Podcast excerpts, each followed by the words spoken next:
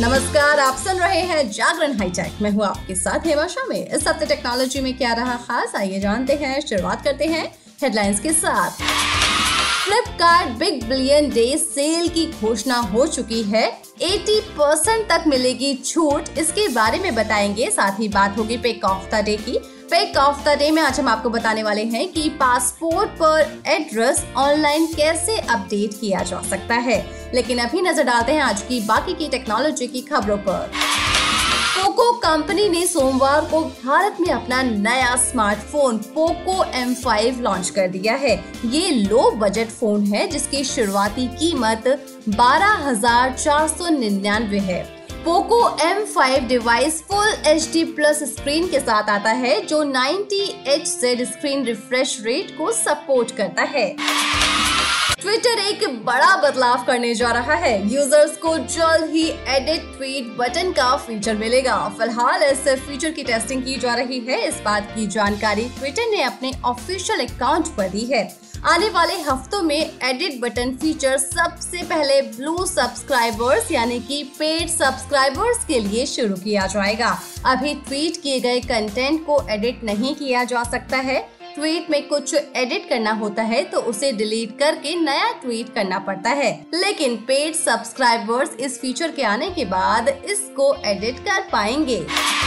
Boat ने भारतीय बाज़ार में boAt storm pro call smart watch नाम से एक नई स्मार्ट वॉच लॉन्च कर दी है। इसकी कीमत तीन हज़ार सात सौ निन्यानवे रूपए है और ये फ्लिपकार्ट और बोट वेबसाइट पर खरीदी जा सकती है। इसे तीन कलर में पेश किया गया है।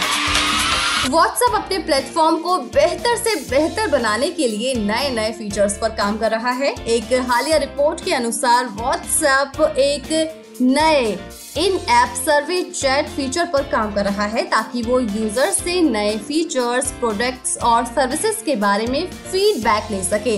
व्हाट्सएप फीडबैक के लिए यूज़र्स को सिक्योर चैट के लिए रिक्वेस्ट भेजेगा। वैसे यूज़र्स के पास व्हाट्सएप के इस तरह के रिक्वेस्ट को रिजेक्ट करने का ऑप्शन भी होगा। इसके अलावा व्हाट्सएप एक और नए फीचर की टेस्टिंग कर रहा है, जिससे यूज़र्स को लिंक किए गए डिवाइसेस से खुद को मैसेज भेजा जा सकेगा। चलिए बात करते हैं फ्लिपकार्ट की सेल के बारे में। Flipkart big billion day sale 2022 की घोषणा कर दी गई है। इस दौरान मोबाइल लैपटॉप टीवी और बाकी के इलेक्ट्रॉनिक्स प्रोडक्ट्स को बेहद कम कीमत में खरीदा जा सकेगा। अगर आप नया फ़ोन खरीदने का प्लान कर रहे हैं तो आप रियलमी Poco, वीवो और सैमसंग के साथ साथ आईफोन मॉडल को भी कम कीमत में खरीद सकते हैं।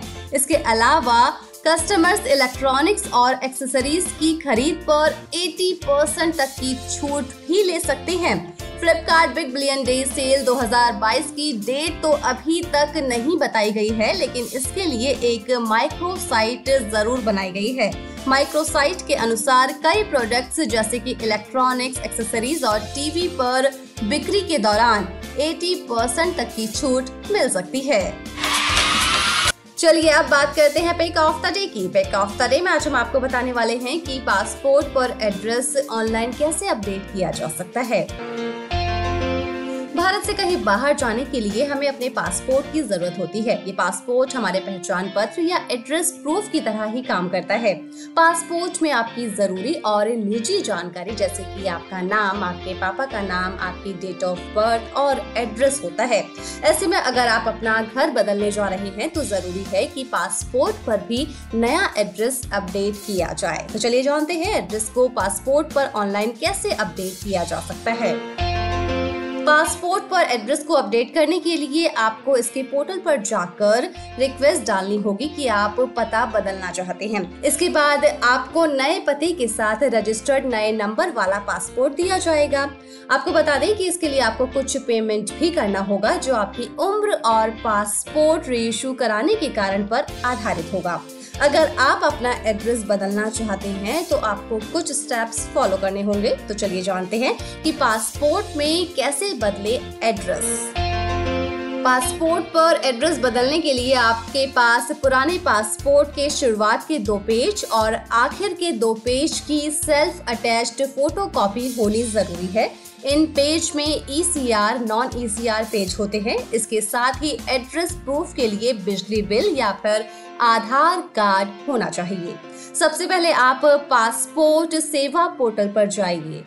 इसके बाद अपने अकाउंट से लॉगिन करें और यूज़र आईडी पासवर्ड डालिए। अगर आपका अकाउंट नहीं है तो new user registered now option पर क्लिक कर दीजिए।